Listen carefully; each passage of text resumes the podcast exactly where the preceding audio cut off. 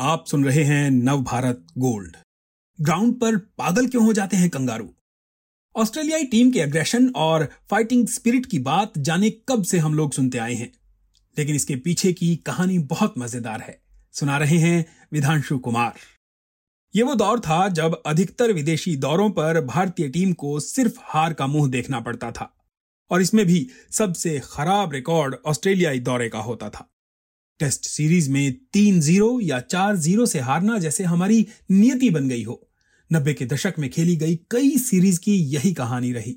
एक खेल प्रेमी और बाद में युवा खेल पत्रकार के रूप में मेरे मन में भी ये सवाल उठता रहता था कि टैलेंटेड खिलाड़ियों से लैस भारतीय टीम आखिर विदेशी ज़मीन पर घुटने क्यों टेक देती है? मैच एनालिसिस में अक्सर पढ़ने को मिलता टीम में अग्रेशन यानी आक्रामकता और फाइटिंग स्पिरिट यानी जुझारूपन की कमी है। जब 2003-4 में मुझे ऑस्ट्रेलिया सीरीज़ कवर करने का मौका मिला तो मैंने सोचा कि ऑस्ट्रेलियाई लोगों की दुनिया भर में मशहूर फाइटिंग स्पिरिट को करीब से देखने का अवसर मिलेगा। मैं तुलना भी कर पाऊँगा कि उसके सामने भारतीय टीम कहाँ ठहरती है। ऑस्ट्रेलिया में पहले ही दिन एयरपोर्ट पर मुझे इसका मुजाहिरा करने को मिल गया। इमिग्रेशन अफसर को जब पता चला कि मैं भारत ऑस्ट्रेलिया सीरीज़ की रिपोर्टिंग करने आया हूँ तो उसका रिएक्शन था इट्स लॉस्ट कॉज हार कवर करते करते आप ऑस्ट्रेलिया के हसीन बीचेस का लुत्फ भी नहीं उठा पाएँगे। किसी भी नए शहर में मेरा पहला इंटरव्यू उस टैक्सी ड्राइवर का होता है जो मुझे एयरपोर्ट या स्टेशन से होटल तक छोड़ता है। वे रोज नए लोगों से मिलते हैं, इसलिए शहर की नब्ज पर उनकी बेहतरीन पकड़ होती है। ब्रिस्बेन एयरपोर्ट से सेंट्रल बिज़नेस डिस्ट्रिक्ट तक ड्रॉप करने वाला वो ड्राइवर और भी खास था। उस सुबह ब्रिस्बेन में बारिश हुई थी। काला लंबा ओवरकोट और छोटी तिरछी टोपी लगाए, वो शख्स मुझे कोल्ड वॉर पर लिखे किसी नॉवेल का रूसी कैरेक्टर लग रहा था। बस कमी थी तो बाएँ हाथ में सुलगते सिगार की। सामान पीछे की सीट पर डाल, मैं उसके साथ आगे की सीट पर बैठ गया और वो मुझे ब्रिस्बेन की कहानी बताने लगा। पॉपुलर कल्चर में हम ऑस्ट्रेलियाइयों को कंगारुओं से जोड़ते हैं। मैंने भी अपना परिचय देते हुए कंगारुओं का ज़िक्र छेड़ा तो उसने ऑस्ट्रेलिया में खरगोश कैसे पहुँचे, इसकी एक दर्दनाक कहानी सुना डाली। क्रिकेट की बात करने लगा तो उसने वर्ल्ड वॉर का किस्सा छेड़ दिया।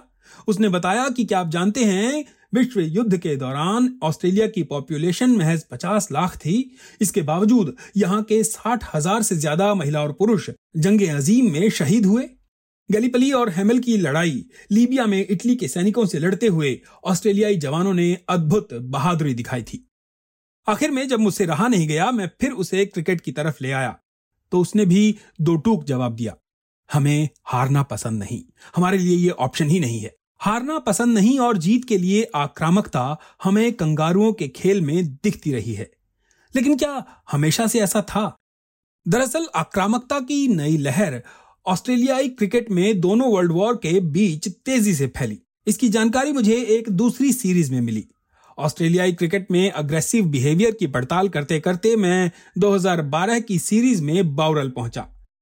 सिडनी टेस्ट मैच समय से पहले खत्म हो चुका था, इसलिए मेरे पास एक दिन एक्स्ट्रा निकल आया। सिडनी का बस स्टेशन काफ़ी मॉडर्न और साफ़ सुथरा था। उसकी तुलना आप दिल्ली या मुंबई के मेट्रो स्टेशनों से कर सकते हैं। वहाँ से मैंने बाउरल के लिए टिकट खरीदी। लगभग 100 किलोमीटर की दूरी दो घंटे में पूरा करके मैं एक बहुत छोटे से बस स्टैंड पर उतरा। बस यार्ड के साथ एक छोटा सा कमरा नुमा वेटिंग रूम था जो काफ़ी पुराना था। उसी के एक कोने में छोटी सी दुकान थी जहाँ से आप पानी स्नैक्स जैसी चीज़ें खरीद सकते थे। यह स्टैंड थोड़ा सुनसान था। यह पूरा दृश्य हॉलीवुड की किसी वेस्टर्न फ़िल्म के सेट जैसा था। लगता था कि थोड़ी ही देर में कुछ घोड़े पर सवार काउबॉयज आएँगे और पिस्टल से गोलियाँ बरसने लगेंगी। खैर, ये तो मेरी कल्पना थी। सच जो था, उसकी पोल स्टेशन के ऊपर लिखे शब्द खोल रहे थे। वहाँ लिखा था, बाउरल, डॉन ब्रैडमैन का शहर। डॉन ब्रैडमैन का बचपन यहीं गुजरा था और टेस्ट क्रिकेट की शुरुआत भी उन्होंने यहीं से की थी। जिस घर में वो रहते थे, अब उसे एक म्यूज़ियम में बदल दिया गया है। ऑस्ट्रेलियाई क्रिकेट का इतिहास यहाँ बखूबी दर्शाया गया है। मेरे पुराने सवाल का जवाब नहीं तो कम से कम उसका एक क्लू यहाँ ज़रूर मिल गया। म्यूज़ियम के गाइड ने काफ़ी सारा वक्त बॉडी लाइन सीरीज़ के चित्रों पर बिताया। उसने याद दिलाया कि किस तरह इंग्लैंड की बॉडी लाइन बोलिंग की वजह से न सिर्फ़ ऑस्ट्रेलिया की टीम हारी थी, बल्कि दोनों देशों के बीच डिप्लोमेटिक रिलेशंस भी खराब हो गए थे। ऑस्ट्रेलिया के लोगों में इंग्लैंड को लेकर जो गुस्सा था, वो ऑस्ट्रेलियाई खिलाड़ियों के खेल में भी झलकने लगा। ऑस्ट्रेलिया ने बाद में उस हार का बदला लिया, जिसमें बैडमैन ने बड़ी भूमिका निभाई। आक्रामकता का वो उफान कब स्लेजिंग में बदला, पता ही नहीं चला। और यही आगे चलकर ऑस्ट्रेलिया की टीम का अनिवार्य पहलू बन गया। स्लेजिंग यानी विरोधी खिलाड़ी को ऐसी बात कहना जिससे वो भड़क जाए या एक हद तक उसे डराना धमकाना। आपने भी टीवी पर स्लेजिंग ज़रूर देखी होगी। अब तो भारतीय टीम भी इसमें पीछे नहीं है। लेकिन ऑस्ट्रेलिया जाकर मैंने जाना कि वहाँ स्लेजिंग सिर्फ़ क्रिकेट ग्राउंड पर खिलाड़ी ही नहीं करते। स्टैंड में बैठे दर्शक भी करते हैं। बाउंड्री के करीब बैठे दर्शक खिलाड़ियों को काफ़ी तंग कर सकते हैं। विराट कोहली को 2012 सीरीज़ में इसका पता चला। ऑस्ट्रेलियाई दर्शकों ने उन्हें इतना तंग किया कि विराट भी उन्हें मिडिल फिंगर दिखाए बगैर न रह सके। स्टैंड के दर्शक विरोधी टीम के समर्थकों को भी स्लेज करते हैं। इसका भी फ़र्स्ट हैंड एक्सपीरियंस मुझे ऑस्ट्रेलिया में हुआ था। उस टेस्ट मैच की एक दोपहरी में मैंने देखा कि दूर वाले स्टैंड में पूर्व तेज गेंदबाज मर्व ह्यूज बैठे थे। ह्यूज तब ट्रेवल टूर क्यूरेटर बन गए थे और क्रिकेट फैंस की टोली लिए मैच देख रहे थे। उनसे बात करने में उठकर चल पड़ा। उन तक की दूरी तीन स्टैंड की थी। बीच में गुजरते हुए मुझे कई सीटियाँ और आवाज़ें बर्दाश्त करनी पड़ी। मर्व ह्यूज के स्टैंड में दर्शक काफ़ी बियर पी चुके थे। अगर आप ऑस्ट्रेलिया में टेस्ट देखेंगे तो पाएँगे कि दर्शक सबसे ज़्यादा शोर आमतौर पर चाय काल के बाद आखिरी सेशन में करते हैं। असल में तब तक वे इतनी बियर पी चुके होते हैं कि उनका जोश चरम पर होता है।